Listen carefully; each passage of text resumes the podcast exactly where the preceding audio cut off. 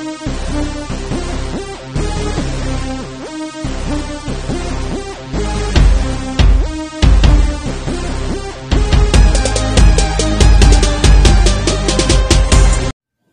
everyone, um, it's been a while since I started this uh, sermon series on the Sermon on the Mount, and this particular verse um, is not going to be very comfortable for me to preach, and I don't think that it's going to be, uh, I have anxiety about it, but I try to steer clear of this uh, topic as much as I can.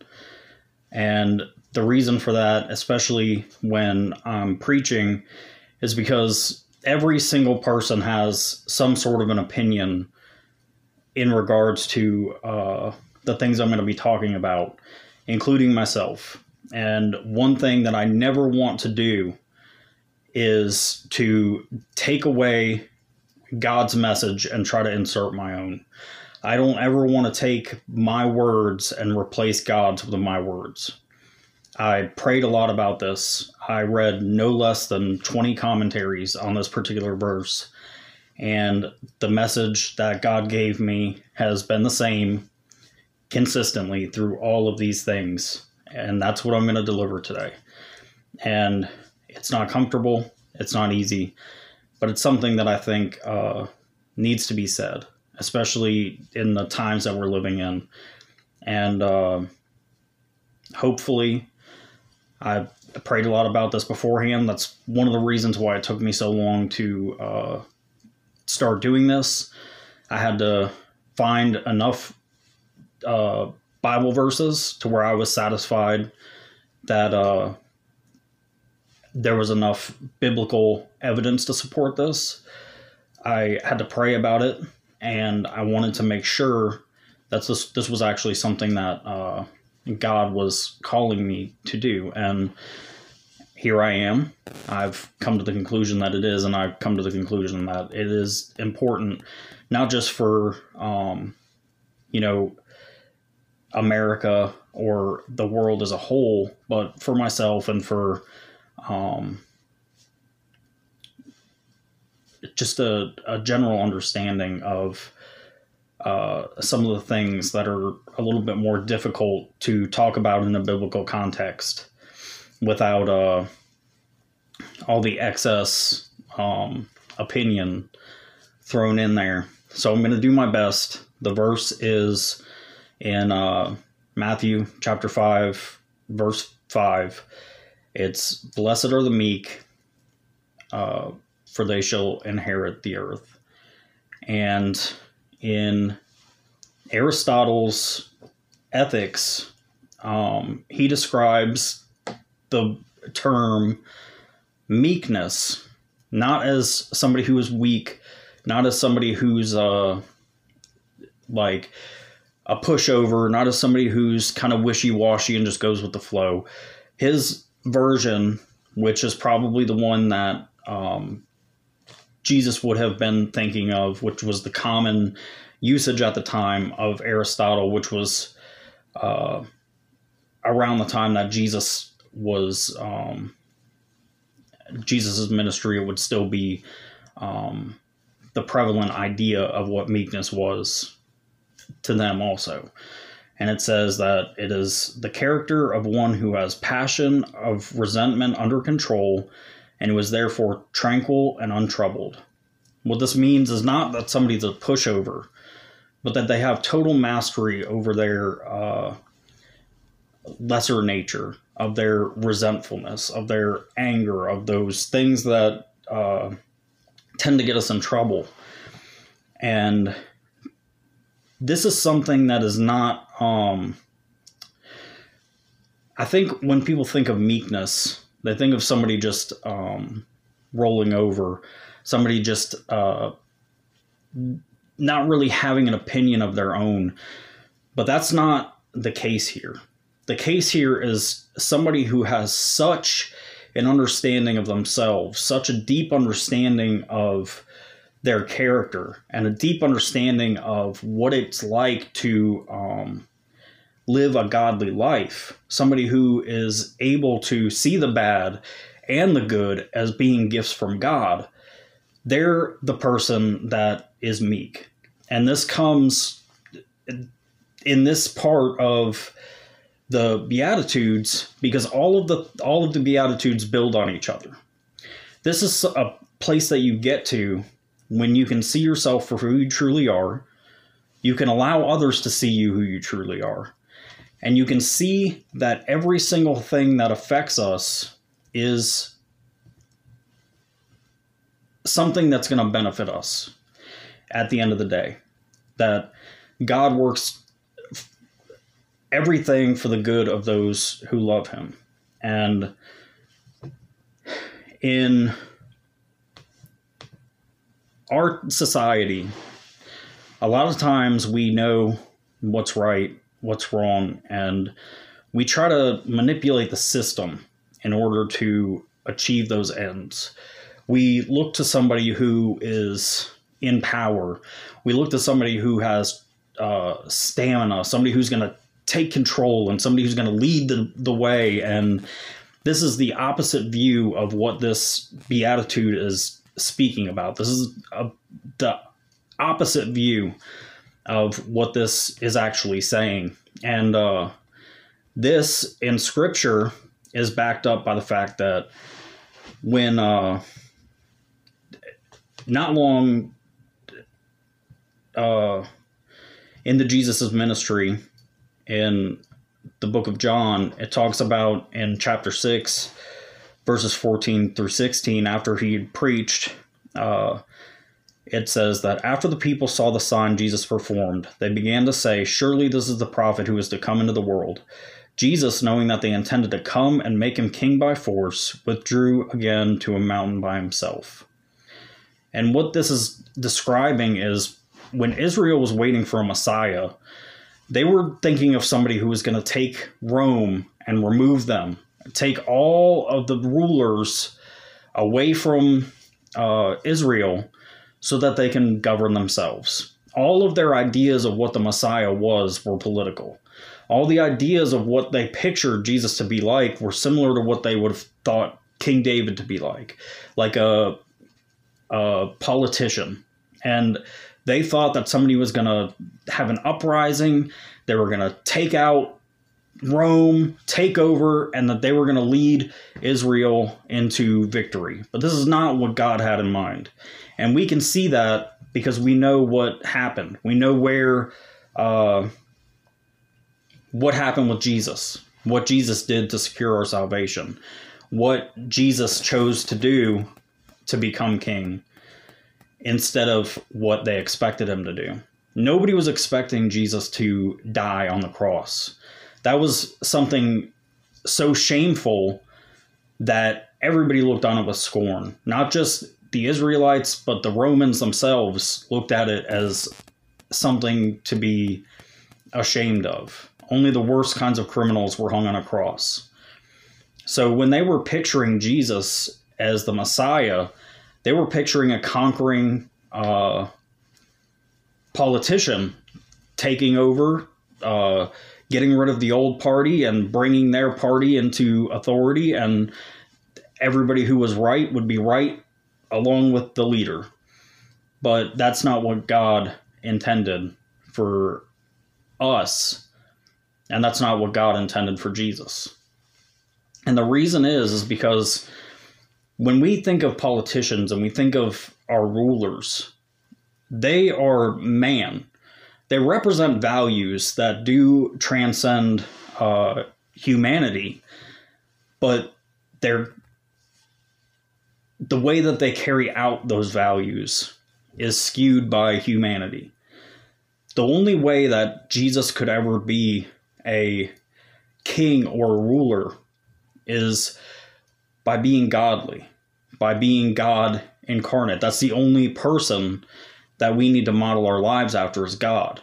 God is the ultimate authority. Everybody else is placed under his hand to either be set up or torn down. They're all part of humanity, and nobody is above God in that regard. And I think I, I know growing up, I used to always hear people say, you can talk about anything, just don't talk about politics or religion. And every time somebody would say something like that, it always intertwines the ideas of politics and religion. And I think that that's been so ingrained in my uh, my childhood and my parents' childhood that they've become somewhat synonymous with each other. And we've gotten to a place now where that's kind of coming to its head, kind of coming to a place where um, it's something that's uh,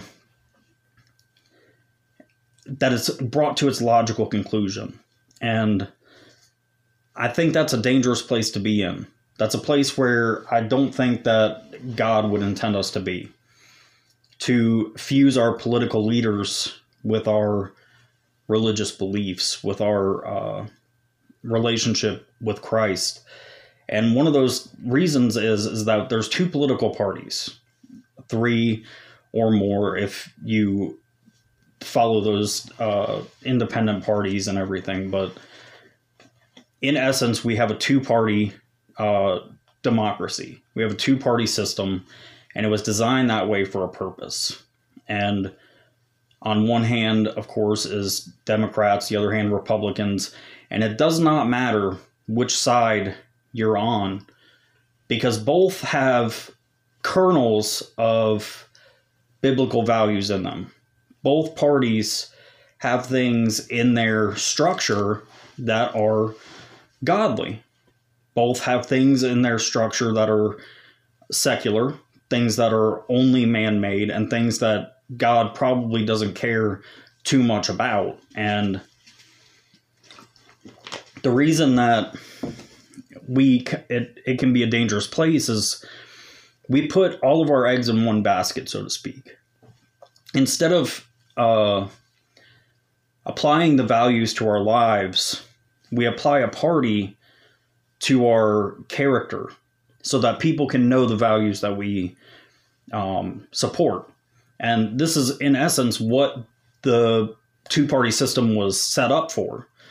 But the parties have changed over time, and the values have changed over time, and the values have crossed over and swapped over time. And political parties have taken over for other political parties, and it's no longer um, as cut and dry as it might have been in the beginning, which any anybody that knows about American history, it was never cut and dry. On paper, it might have been, but it was never uh, it was never that easy to distinguish. And one of the things that um, I really wanted to address is that not only have we taken politics to um, align with our values as Christians, but we've taken it to where we base all of our decisions based on what our political leanings are. And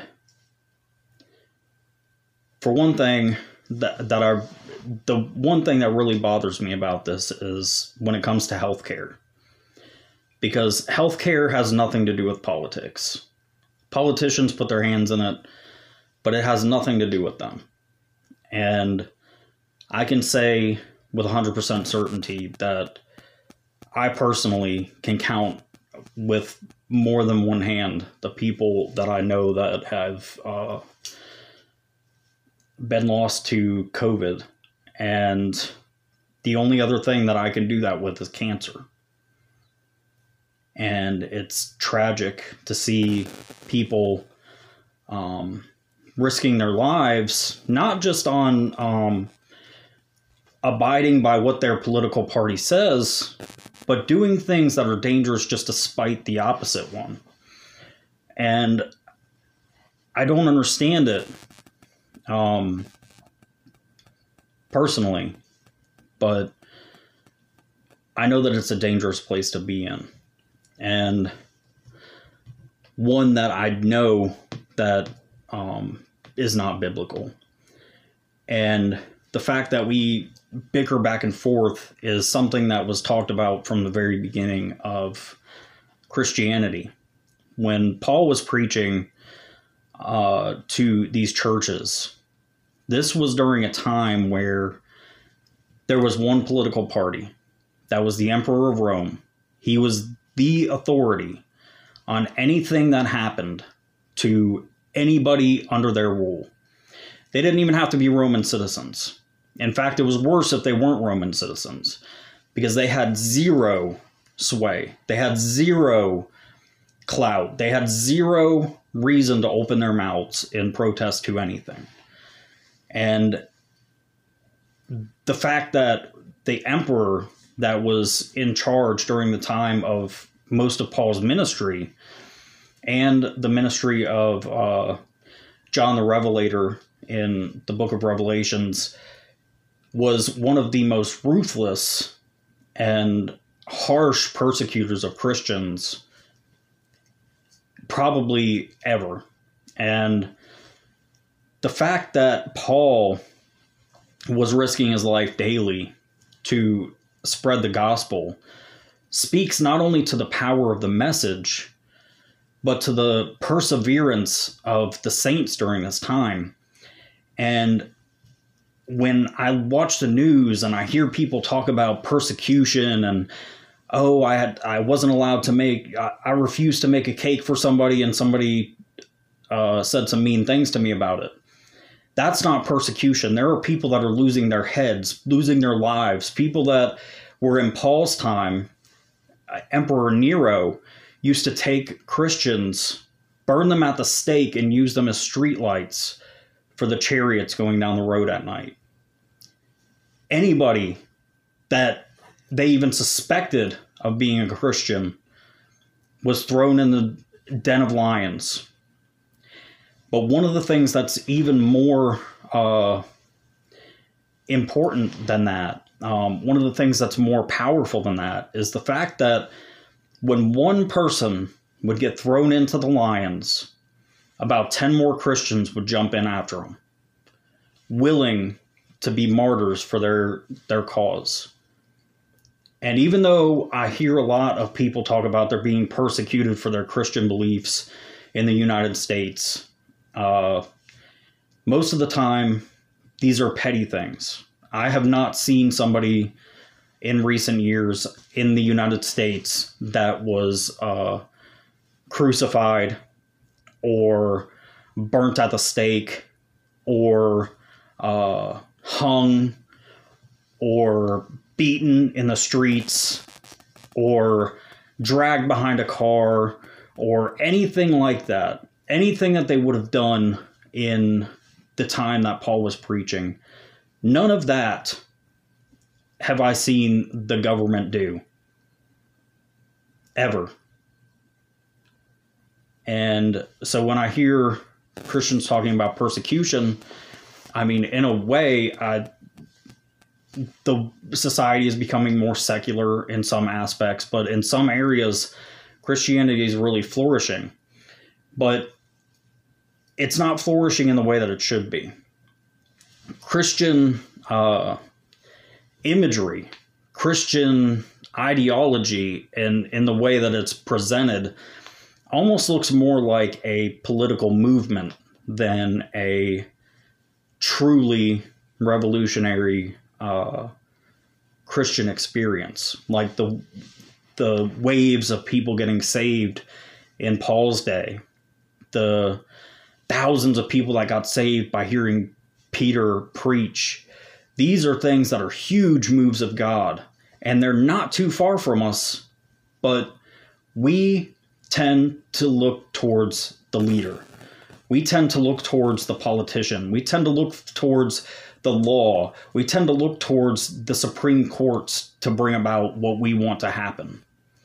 But the thing is, is some of these things that we want to uh, have happen, like um, depending on your stance on certain topics, the law can only go so far.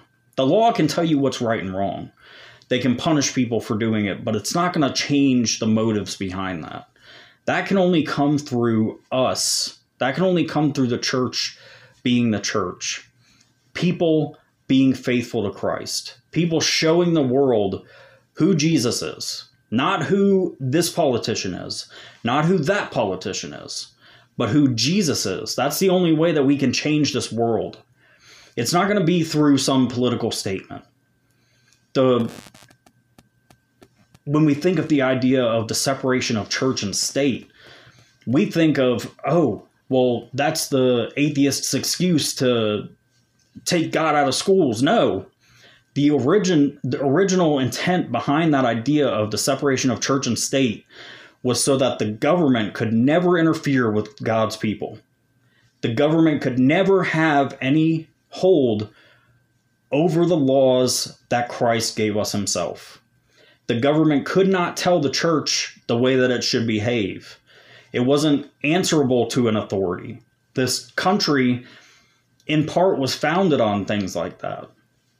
That when we came here, it was a, a freedom from a religious uh, theocracy, a governmental religion.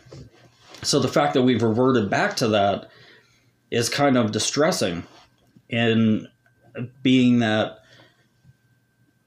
we basically came to this country to escape the idea of our political leaders having any control over our churches. Yet there are certain denominations of churches as we speak that are literally tearing themselves apart because of politics, because of not being able to represent a political party in their churches. There's a pastor right now that's turning his congregation away because a politician told him an idea of healthcare that he found to be ungodly. When in all actuality, if you look back at any time in history that we've had a pandemic, or any time in history when there's been an outbreak of a plague or a disease, these are the same things that have uh, taken place every time. In the nineteen eighteen Spanish influenza outbreak, the regulations that they put in place, in the places that had regulations and didn't mostly lose their whole populations, their suggestions by their uh, medical professionals was to keep your distance, wear a mask, close down any gatherings, no matter what they were, to avoid travel, avoid large groups of people, and not to spit or sneeze without covering your face. These were all things that were in place in these different pandemics. And to think that this is just some sort of a conspiracy to wipe us all out, to silence Christianity, is, is political rhetoric. It's not Christian basis. In uh, the fifteen hundreds, when Martin Luther um, was around, there was a plague, and he was questioned about this. And he said that the Christian thing to do would be to wash your hands, maintain safe distance, don't go around people if you're sick. And he he did this in response to people who were saying that it was some sort of a religious uh, takeover, that if you're going to trust medicine, then you're going to, um, then you're not having faith in God. But what Martin Luther said in response was that this is not having faith in God to turn away medicines, to turn away vaccines, which he also, uh, he didn't mention vaccines, but he did mention medications to uh, stop the plague and doctors. He said this is not a um, This isn't having faith in God, but it is rather testing God. And as we know from when Jesus was fasting for the forty days in the wilderness and Satan was tempting him, one of the things that he says is, "You shall not tempt the Lord your God." He was quoting Scripture. It's Scripture not to tempt God. If you stand in the middle of the road you and you have all the faith in the world that God's going to protect you from getting hit by a vehicle, it's not, that's not having faith in him. That's putting pressure on him to do something that may not even be in his will to begin with. To say that you don't have enough faith because you trust the doctors and scientists that God has put on this earth is to slap him in the face and say, uh, okay, just save my life. And I'm not saying that God can't protect us. I'm not saying that God won't protect us. I'm saying that these may be answers to the protection prayers that we've prayed. That this is not something new. This is not something that's just coming about now that's never happened before. This is something that people have dealt with and have dealt with in a really terrible way. And I feel like we're kind of resurrecting some of those mistakes today. And I don't think that it's something that God would approve of. I don't think that it's something that God does approve of. I don't think that God would want us to turn away any brother or sister because of their beliefs in masks or preventative medicine or anything like that. I don't think that we should be experimenting with crazy stuff just because we are distrustful of a particular government organization that has no uh, bearing on the scientists in the lab or the doctors that administer medications. And I know people will probably agree with, disagree with this, but facts are facts. And, um,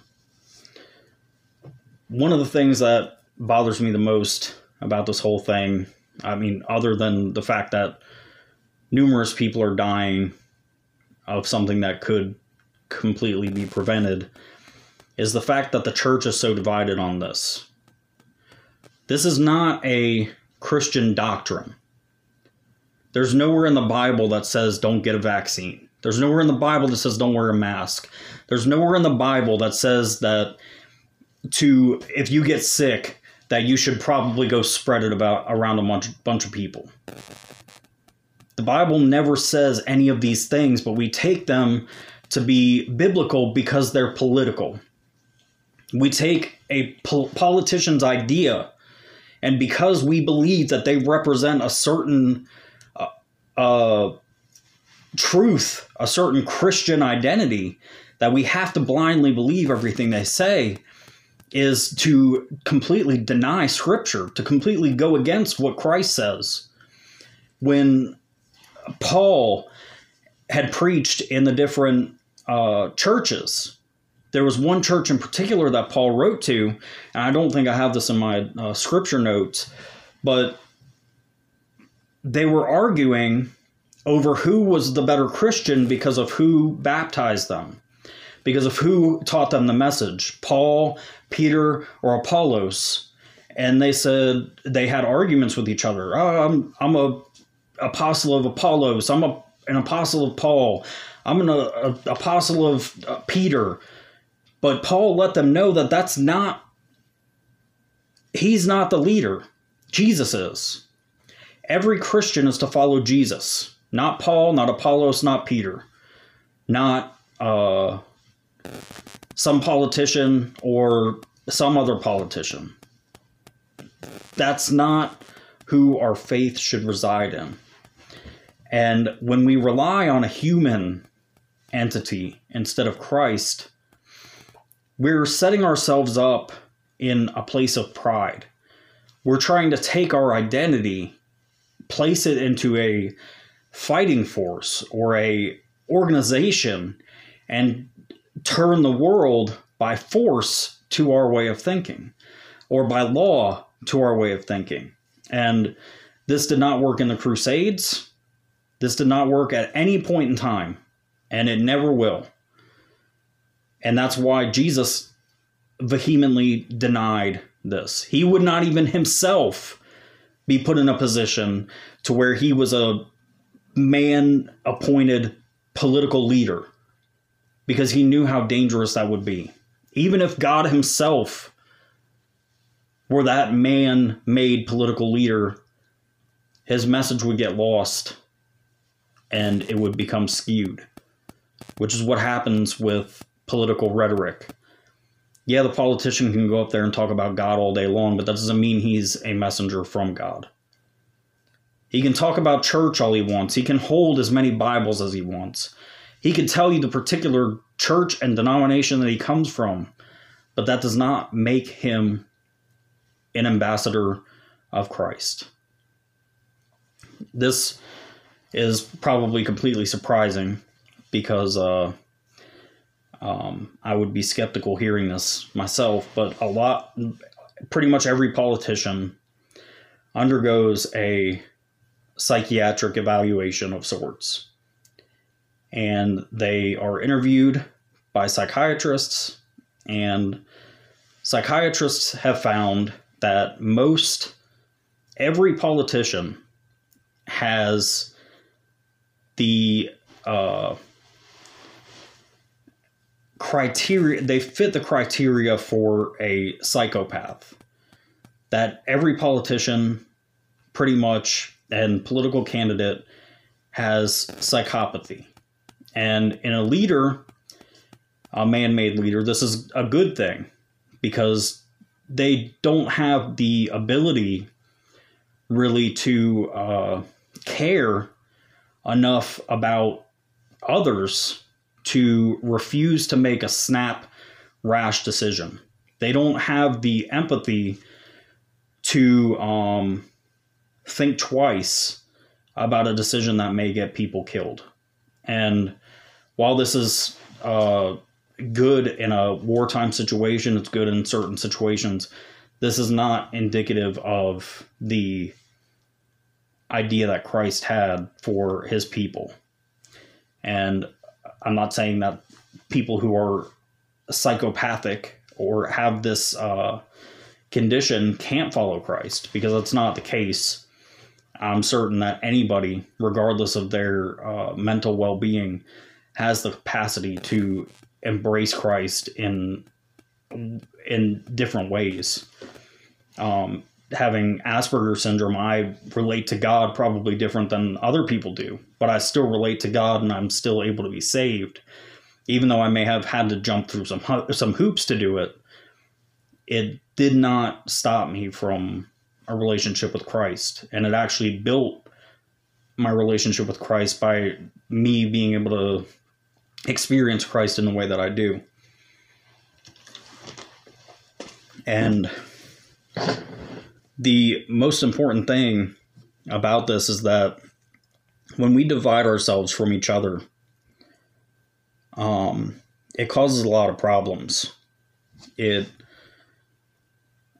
brings us into a place where we start to focus more on ourselves than on Jesus. Uh, when we try to take the reins and we try to um, say this side is best, this side is best, we get into a place where we start to disagree with each other.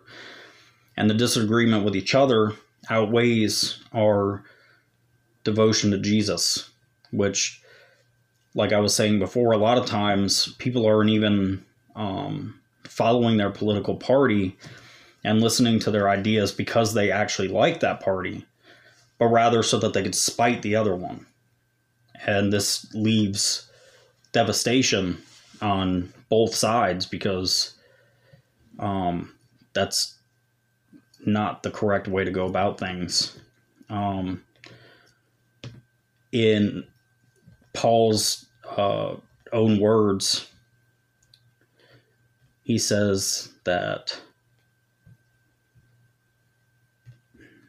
once I can find it again. He says that we're saved in order to do good. He says, remind the people to be subject to rulers and authorities, to be obedient, to be ready to do whatever is good, to slander no one, to be peaceable and considerate, and always be gentle toward everyone. At one time, we too were foolish, disobedient, deceived and enslaved by all kinds of passions and pleasures. We lived in malice and envy, being hated and hating one another. But when the kindness and love of God our Savior appeared, He saved us, not because of the righteous things we had done, but because of His mercy. He saved us through the washing of rebirth and renewal by the Holy Spirit, whom He poured out on us generously through Christ our Savior, so that having been justified by His grace, we might become heirs, having the hope of eternal life. So basically what Paul is saying is, the meek shall inherit the earth. Those who have turned from slander and anger and divides and divisions have, that is what's going to make things change. Jesus has promised us that we will inherit the earth, but not through man-made powers, not through political powers, not through um, hatred, not through discord, not through anger, not through strife, not through arguing.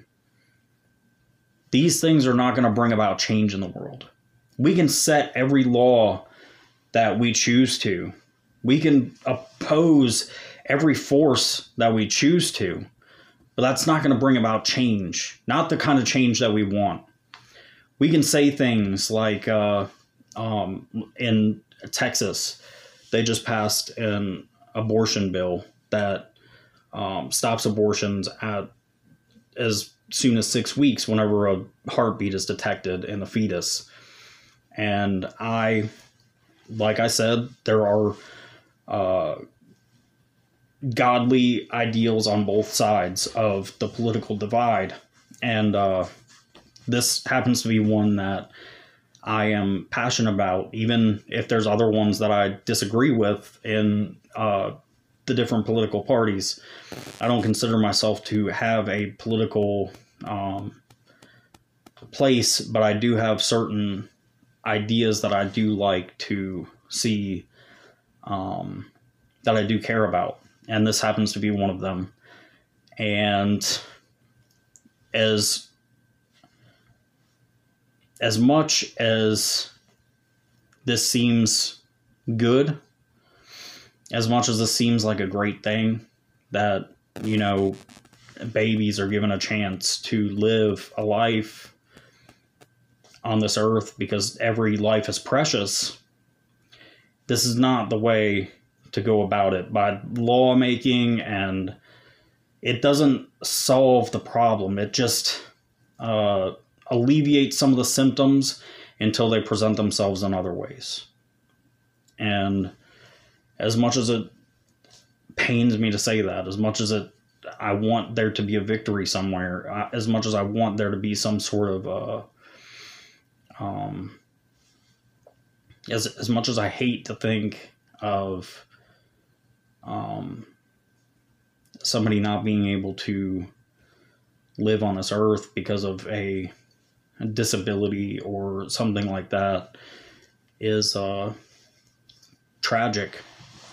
Um, to think that that may not happen, but the law is not going to make this right. The law is just going to make this change.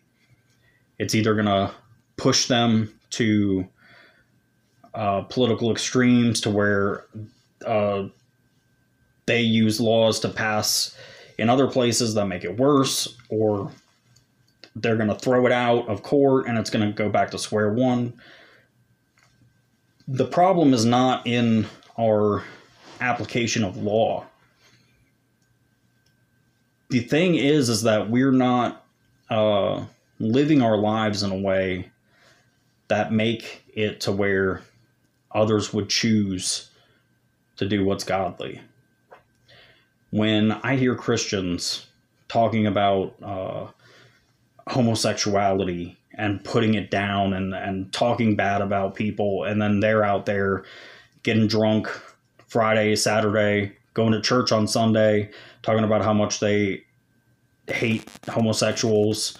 And then Monday they go to work and start talking about their political views. And then uh, Tuesday they go out to the strip club, whatever it may be. I I get angry when I see people taking certain parts of scripture and placing them higher than everything else and saying that this is the epitome of evil. This is the worst thing in the world. Everybody focus on this. Don't look at what I'm doing. Just look at this. And it kind of makes me think of, uh, there's a, um, trying to think of what it, what it's called, uh, Uh,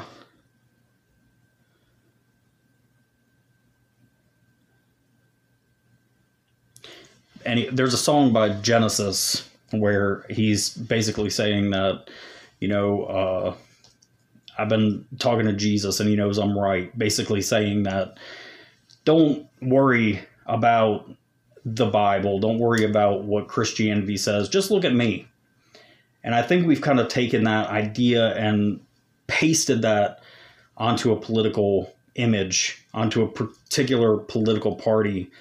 And I'm not saying it's one or the other. I'm saying it's both. The idea of putting your faith in government is uh, not a scriptural idea. When Jesus was asked about this, whether they should pay taxes, he says, render unto Caesar what is Caesar's and God what is God's. And everything is God's, even Caesar. And the fact that we have a political face on our money or our ideas, just the fact that there is a political party in play, no matter who it is, they don't take precedent over God.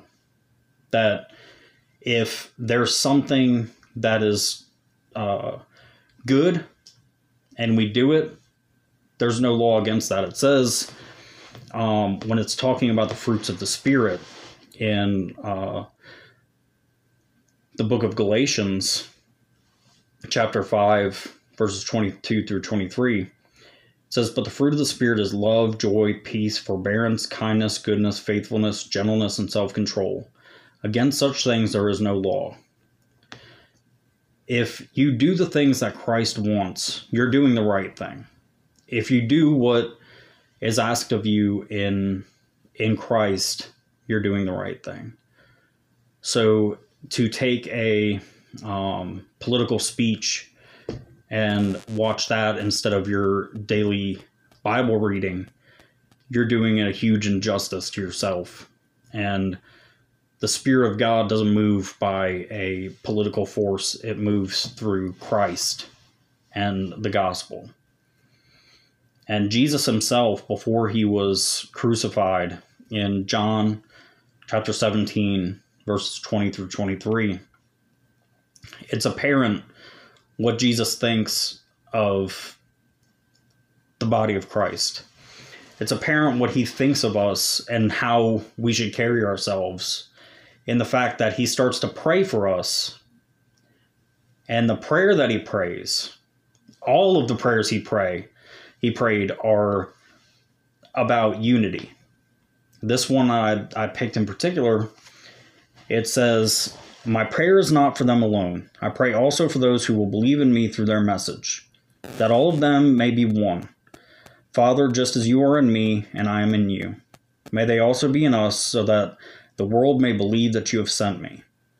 I've given them the glory that you gave me, that they may be as one as we are one, I in them and you in me, so that they may be brought to complete unity. Then the world will know you sent me, and have loved them even as you have loved me. This idea is basically saying that in order for the world to know that we belong to Christ, is we have to act like Christ. In order for them to know who Christ is, we can't be divided. We can't be fighting one another, because this isn't the way that Jesus is. When we read about uh, Jesus's life, when we read about the um, attributes of God, none of them are divisive. None of them can exist in uh, opposition to itself. God is not opposed to himself. In fact, when Jesus is talking in uh, the scriptures, he says to the Pharisees that a kingdom divided against itself cannot stand. That Satan can't drive out Satan, because it would tear his kingdom apart.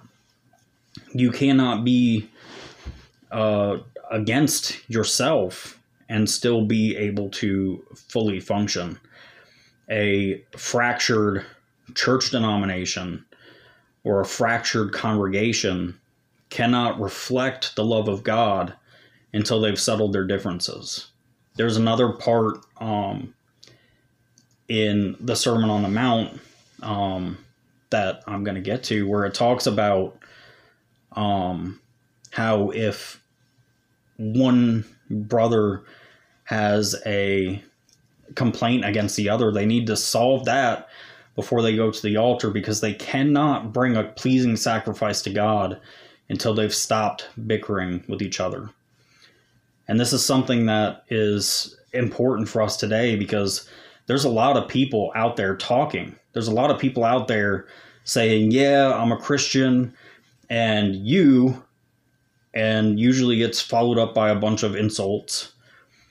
And the other side, but you, and then they argue back and forth, and it's a, it creates a schism in the church. And I think at this point in time, the church has kind of become uh, splintered in a way, that we're starting to separate from each other in a way that is unhealthy and unnecessary.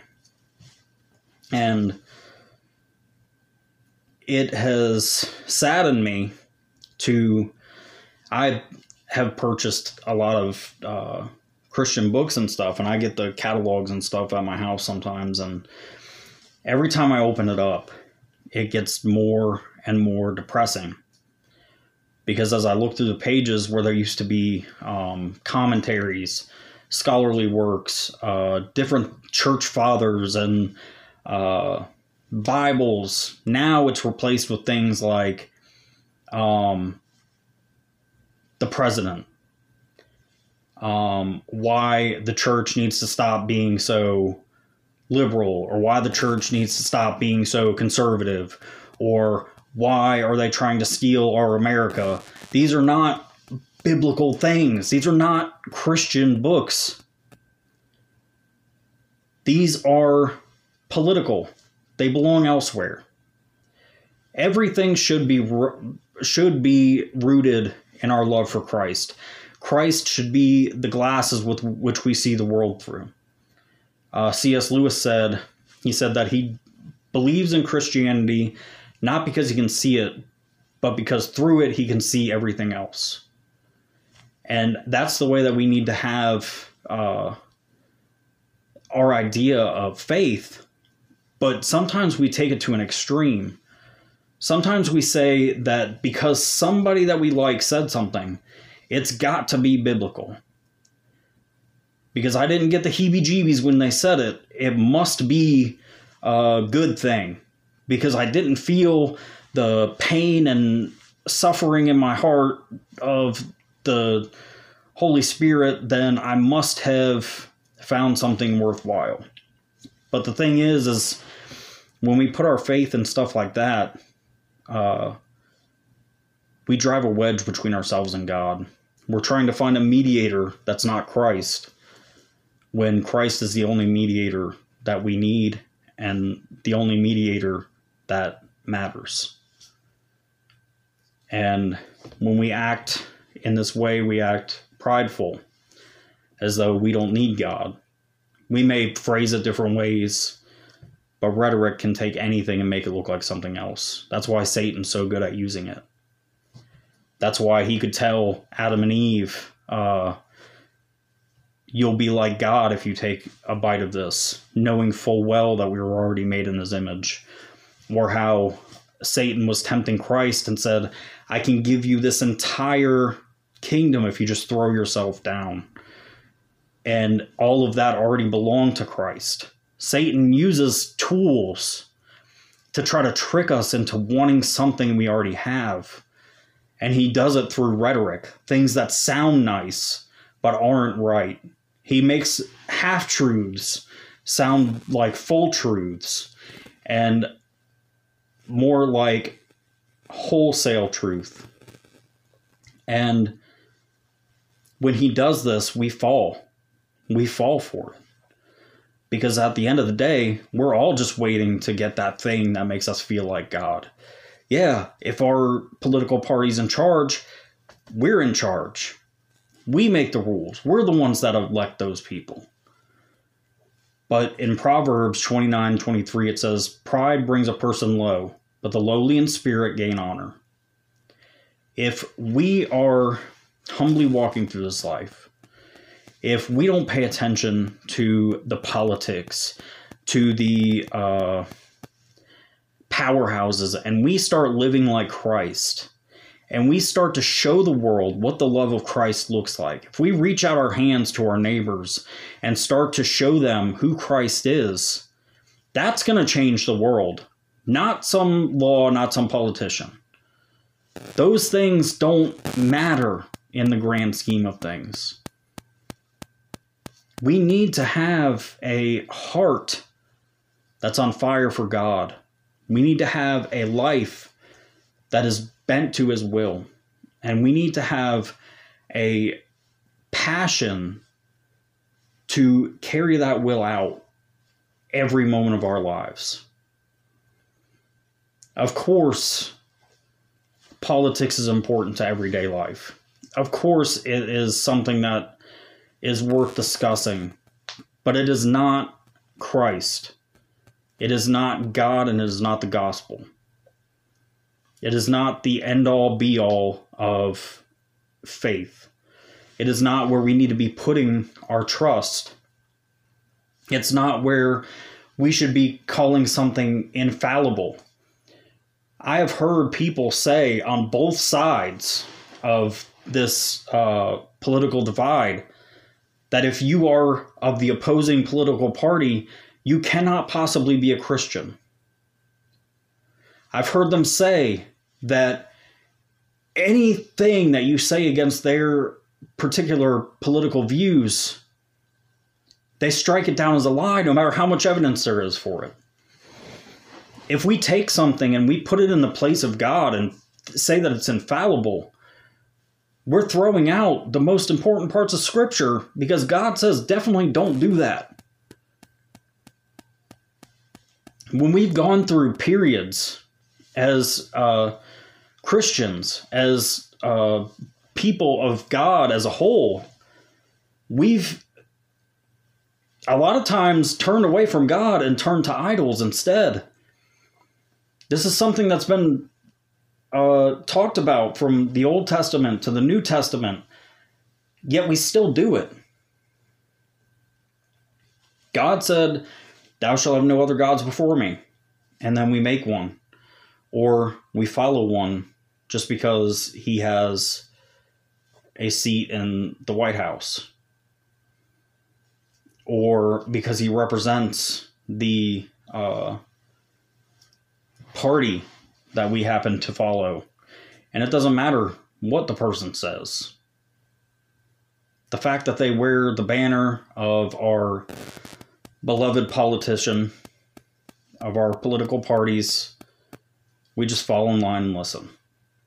And that is a very unhealthy way to live, especially when, as I said before, the person that you're listening to is most likely a psychopath.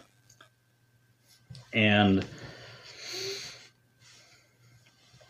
it's in those instances where we do find that there's something we're passionate about, that there is a certain uh, value that we hold dear, something that we do want to aggressively fight for, that we do get angry about, we're reminded yet again by Paul.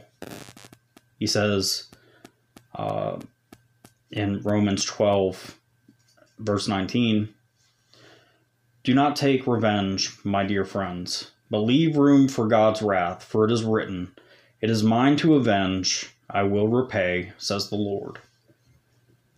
In those instances where uh, we are living uh, humbly and we do suffer persecution or martyrdom, it is explicitly stated in Scripture that we won't be uh, put to shame, that we won't be uh, forgotten about, that we won't be shoved aside.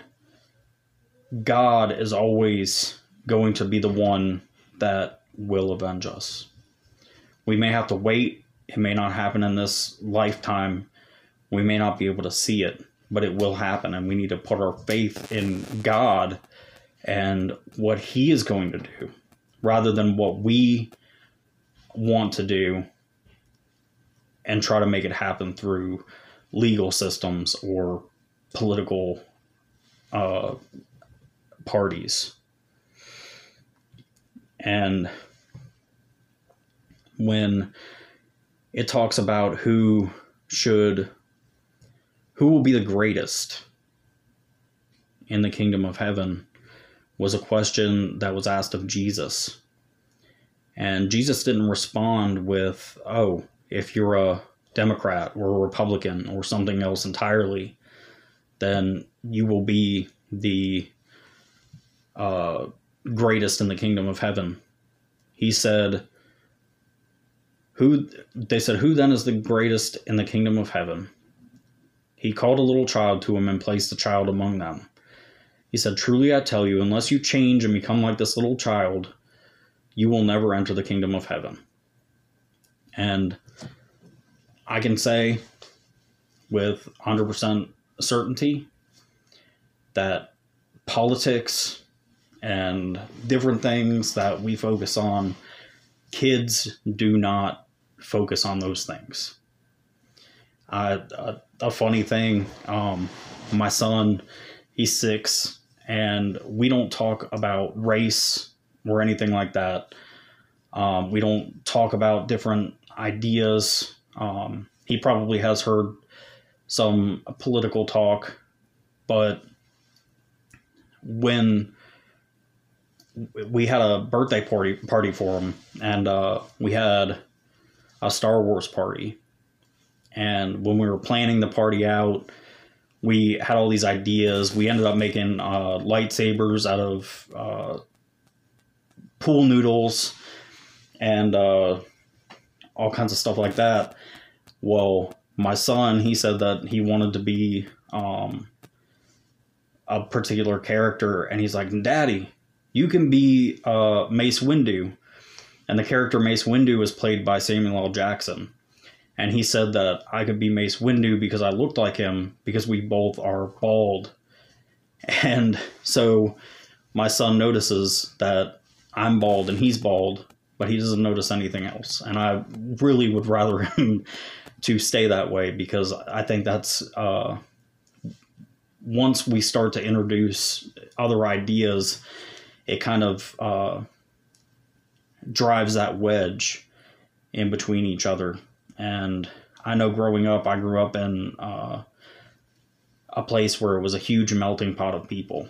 And I never uh, had really encountered a whole lot of racism until I was older. So by the time I did see that it existed, I was completely shocked, because it was so contradictory to what I knew that I just could not imagine that people really felt that way, and I couldn't imagine why they could feel that way. And but um children don't go through life with those ideas in their head. They're put there later on. And I know now that's what it was. Some of those people are so deeply ingrained and have that ingrained into their head from a young age that that's how they see the world. by the time they're an adult. Whereas I had the opposite. I didn't have that put into my head at an early age. And when I did see it, uh, whatever I heard after that was already colored by what I had felt in my experiences. And all of these things are tools of Satan. They're things that he uses to divide us, because he knows if we're divided, that we can't maintain a uh, close relationship with God. Um, in C S Lewis's Screwtape Letters, he, um, I can't quote it for word for word. It's been so while since I read it too. Um, but he talks about when one of the main goals of the demon should be to get him to notice his neighbors, either look at them as being better than him or being worse than him. Just make sure that he's focused entirely on the person next to him. And this is something that Satan uses. C S Lewis says at the beginning of the thing that none of those things should be taken as truth, because Satan's uh, native tongue is truth, or is lies. So even in the things where it seems like the demons are being truthful, they could in all actuality be lying. But this is something that in Scripture we can see Satan doing to divide people, to uh, set somebody else up as being better than somebody else. And he takes uh, our pride and he uses that to twist us into thinking less of somebody else or thinking more of somebody else, and pushing us to think of nothing else but to put them back in their place. And I think that Satan uses pride as a weapon because that's his nature. That was what brought him to shame. That's what brought him to sin, was his pride. And it's, as I said, there's not really anything that uh, we can accomplish from hating one another. There's nothing we can accomplish from putting each other down. There's nothing that we can accomplish through human might that is going to be pleasing to Christ. Everything has to be us living in full submission to Christ. That's the only way that the world's going to change. When they see people acting like Jesus, they're going to know who Jesus is. When we start acting like uh, Satan and then tell everybody that we're Christians, they become kind of put off by Christianity. Not because Christ is that way, but because we are. And I've interacted with enough atheists in my life to know that that is one of their main complaints about Christians, is that they want to talk about who Jesus is, but they never want to follow through with what he said. They want to put down everybody else for not following Christ, for for taking part in certain sins, and then they take part in ten more. And in uh, Paul says, do not be overcome by evil, but become overcome evil with good. And this is probably the basis for what Doctor Martin Luther King Junior said when he said, uh, darkness does not drive out darkness, only light can do that. Hatred does not drive out hatred, only love can do that. When we love people the way that Jesus loves us, it's going to solve all of these social problems, all of this injustice stuff, everything that is plaguing our world. If we would all just turn to Christ, if we would all just live the way that Christ called us to live, if we would all just put aside our pride, put our faith in God and not our government, then we will be able to come to a place where we can start to see change. When we start loving our neighbor as ourselves, when we start doing the things that Jesus said, when we start to love instead of ridicule, that's when we're going to see change. You can't make it happen by throwing it in a ballot box. You can only make it happen by putting your whole life in Christ's hands and allowing him to change it in whatever way he needs to. To show the world who Jesus is, not who we are.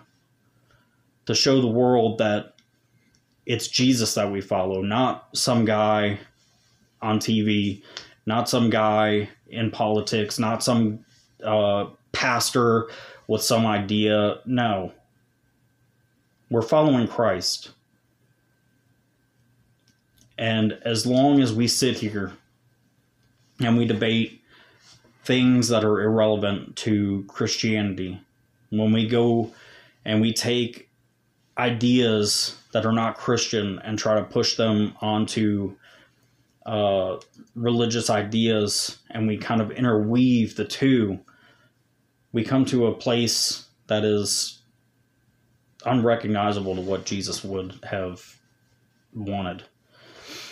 When I see people that are wearing crosses, that are preaching the gospel, that are saying that they're preachers and ministers and Christians, and they have giant crosses emblazoned upon their jackets, and then they go somewhere and then they start beating up people, and then they start flashing guns around, and then they start trying to take over by force, and then they do all these things. That is not what Christ looks like. That's not what Christianity looks like. That's not what Christ would have wanted.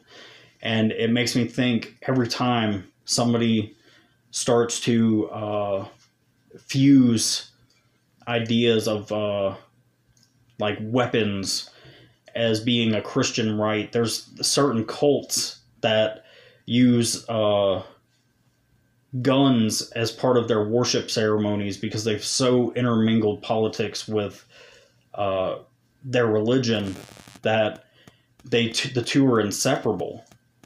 But I think of when Jesus is being carried off and arrested and Peter cuts off the guard's ear, I think of what Jesus did. He healed the man's ear, and he told Peter, if you live by the sword, you'll die by the sword. And then Tupac later came around and changed that to, if you live by the gun, you die by the gun. And unfortunately, that is the very thing that happened to him. And to think that certain uh, aspects of politics are being put in the place of Christian values. And when people think of Christianity, that that's what they're seeing, it hurts my heart to know that this is something that we've done ourselves. We've put ourselves in this position. We've come to a place where we stop reading anymore. We we want to take in all of these. We have so much information at our fingertips. Not all of it is real.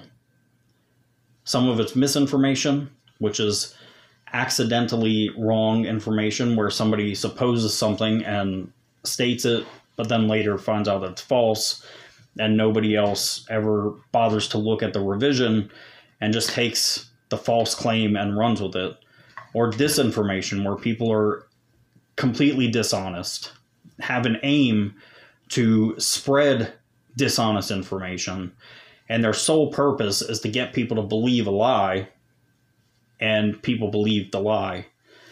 And the fact that nobody ever looks into these things, the fact that nobody ever investigates further, the fact that nobody ever really checks the sources to these informa- this information is astounding. And that's part of why we've come to this place. We want to rely on our own understanding. We want to rely on our own resources. We want to rely on the things that we have at our disposal in the way that we have time to process it. When in all actuality, what we need to be doing is going back to our Bibles, going back to Scripture, reading it as it's stated, not the way that somebody else put it, not the way that it's presented in political ads, not the way that it's presented at a political rally, not the way that it's interfused with uh, conspiracy theories and out there outlandish ideas, but the way that it was written to the people that were listening to it. When we read the Bible, we're not supposed to read into it the things that are happening.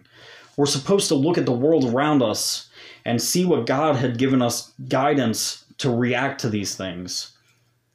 When God used his people to share his message, they were speaking to a particular audience at a particular period in time for a specific purpose that they were facing. To understand what the Bible is saying, we can't just willy-nilly expect that what we think about it is right. We have to look at the context, see where it was coming from, see what they were doing at the time, and make it makes light of the whole message. When we realize that when Paul is talking about take courage, have hope, uh, trust in your authority, uh, do all these things that Paul is talking about that I've quoted from take place in the time where Christians were most persecuted, when all, with the exception of John the Revelator, were uh, killed brutally. It's kind of makes it a little more uh, impactful. When I see that and I think, oh yeah, you know, they were walking alongside Jesus. Paul wasn't, but he had an experience with Jesus. He was with the original people that uh, walked with him. He met with believers that had uh, met Jesus face to face, shook his hand probably, all that kind of stuff. And you think, well, that's easy. He knows that uh, who Jesus was. And then we think of Rome and we look at the Colosseum and we look at all these beautiful things and we think, oh yeah, they're in the pinnacle of philosophical culture and all this wonderful art and stuff. And you wonder why Paul... No wonder Paul has such a high hope for life, but if you take a look at the fact that they were being persecuted and murdered and brutally killed on an everyday basis, if somebody was found to be a Christian, they were slaughtered, sometimes on sight, or beaten, or used as sport, or used as street lamps. And in this period of time, Paul is telling the Christians to have hope because Christ has a plan, that Christ has a purpose, that Christ will bring everything to the good of those who love him. All of those people knew, all they knew was death, destruction, and chaos. Every time they walked out the door, it could have been the last time. Anytime they walked out of their house and said bye to their family, that could have been the last time they did so. Anytime they went to church, they were risking the church being raided and all of them being killed. They knew what was at stake. Paul was a Roman citizen, a Pharisee among Pharisees. He had all this clout, but he did not use it to his advantage. There were people of high uh, report, people of high value that had sway in different political avenues that became Christians, and they gave it all up. They didn't take it and try to pass laws to make everybody into Christians. That didn't happen until a couple hundred years later when it became the official religion of Rome. But in this time, people were sacrificing. They were giving up the, the things that they had previously, the power that they had previously, so that they can give it all to Christ, so that they can live a life that was pleasing to God. Because they knew that that was the important thing. They knew that was what was important. And we've taken that for granted. after Constantine became the first Christian Roman emperor, and he started to enforce uh, laws to make Christianity uh, the national religion, to ban the worship of idols, to do all these things, Christianity started to slow down, started to change, started to dwindle, and it didn't have that vigor and power that it had behind it beforehand when it was still in persecution. In parts of the world where it's illegal to be a Christian, where people are killed for being Christians, Christianity flourishes because they're relying on Christ, not on their government. They know their government is going to kill them. They know that if they step out the door, they can be killed at any second. They're not worried about what the man can do. They're worried about God, what God is going to do, what God has already done for them, so that they can go through this life and realize what Christ has in store. The more I learn about Jesus, the more I know that what he says he's going to do, he's going to do. The more I know of what he's done for me, I know what he can do still. The more I rely on him, the more I trust in him, the more I realize that man cannot give or take away the joy and beauty of following Christ. No matter what God gives me, it's God's to give me. No matter what God has planned for me, God has it planned for me. It doesn't matter what some law says. It doesn't matter what some politician says. It matters what God says. And when we put our lives in his hands, rather than the hands of man, then we're putting our hands in the best, or we're putting our ourselves in the best possible hands. And this politics is not something that I do enjoy talking about um, publicly. Um, I do so more now because people have taken this kind of uh, um, political stance on healthcare issues, and I happen to be a avid supporter of science and medicine, and I feel like to completely dismiss it on uh, political grounds and then claim that they're religious grounds, when religion, Christianity in general, would not uh, forsake these things, especially since the writer of the book of Luke and the book of Acts, two of the uh, most complete histories of Jesus's and the apostles' life, was a doctor. I don't think that uh, Jesus would have the same hesitation against medicine, especially since he was a healer himself. I don't think he would want people to walk around sick just because they uh, wanted to. I don't think that he would want people to just lay around and uh, shun every advance in medicine just so that they could uh, talk about how faithful they were to God, when God is not being uh, trusted in, but a man is being trusted in, and they're just calling him God. Whether that's reality, how they really feel, or just my understanding of it, I'm not sure, but it doesn't take away from the fact that um, there's a story, like a little parable type thing that um, I've heard more than one time. It's probably like a cliche uh, preacher story, but it's about um, there's a guy and he's in a flood and he's in the middle of the water. And he's just screaming. He's like, God, please send me help. So God sends somebody in a boat and they say, hey, do you need some help? And he says, no, no, God's got me. So the guy drives off. He says, okay.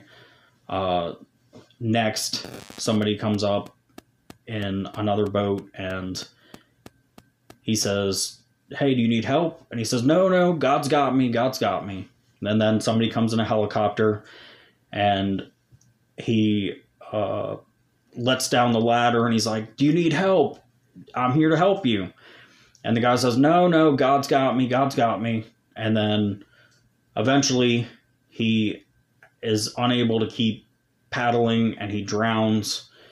And when he gets to heaven, he goes in front of God and says, God, I prayed and I trusted you to save me from drowning, and you didn't. And God replies, what are you talking about? I sent two boats and a helicopter. And I think that's kind of how we are when it comes to certain medical things. I understand being uh, cautious about putting things in your body, but I don't think that this is something that's uh, for, this is not a religious concern or a political concern. This is a medical concern. This is something that is serious. This is something that I personally know has people who have died from COVID.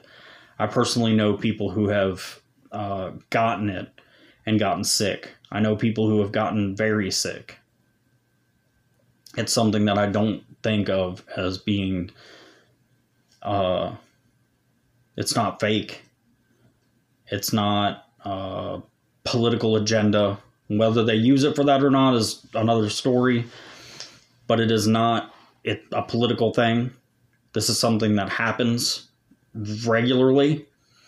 This is the nature of viruses. This is the nature of uh,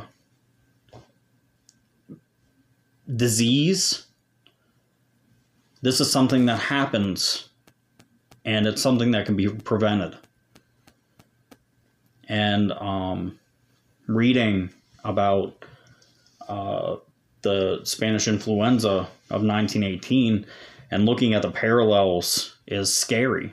Not only seeing from the other side, like what happens when it ends, but seeing that some of the same things that we're putting into place now, like uh, how certain politicians are trying to sweep it under the rug or act like it's not real or act like it's this or that. How many people died in the places where they were in charge, and seeing how that's kind of a, uh, how that led people who would have otherwise possibly been okay are dead is a tragedy. So I hope I haven't uh, interjected too many of my own opinions in this. Um, I wanted to be factual. I wanted to be biblical above all things. And I wanted to get this message the way that Christ laid it on my heart to you guys. I hope I've done okay. I hope I haven't really made anybody mad, but I've always found myself under the, uh, with the idea that if I read the entire Bible and I don't find something that makes me uncomfortable, then I'm probably not reading it the right way. If I go through the entire Bible and I trust that it is the word of God, who is the holiest of all holies, and me as a sinner man does not feel a little bit put off and uncomfortable by some of the things that are in there, then I probably am worshiping myself. So um, I hope that this has been helpful and it hasn't caused more division. I hope that this has been, um, I, I tried to, um, you know, explain this from a place of love and compassion instead of a place of um, anything else. I have no um, hard feelings or any ill will towards anybody. I really just want to um, be true to the biblical text, to explain um, it as it relates to where we're living now, and to kind of just hopefully bring some peace to people um, that may be on the fence of about certain things. And like I said, I do not like talking about politics. It's something that's more divisive than it is uniting. But every single commentary I read, everything that I felt in my heart was leading me to this particular topic. And I hope I was able to uh, clearly deliver it. And I just want to thank everybody for uh, listening, for being here, and for uh, for continuing to support me in all of this. And I want to pray for everybody uh, right now. Oh, Heavenly Father, allow us to cling to you more tightly. Allow us to see your hand at work when we want to put our hands in the way. Help us to see what you're doing in our lives so that we don't try to make the wrong moves. Help us to see how your hand is at play in places where it looks like your hand is gone. Help us to see what you have planned for our lives, that you love us, that you care for us, and that you have every good intention for us. Help us to continue to cling to you, and only you, not political parties, not leaders, not government, not anything other than you. Help us to study your word, help us to dig deep, and help us to continue to grow in our relationships with you. Help us to experience these beatitudes. Help us to have these blessings in our lives and to be able to walk humbly with you. And we thank you for all that you do. And we love you and praise you. And it's in your Holy Son's name, Christ Jesus, we pray. Amen.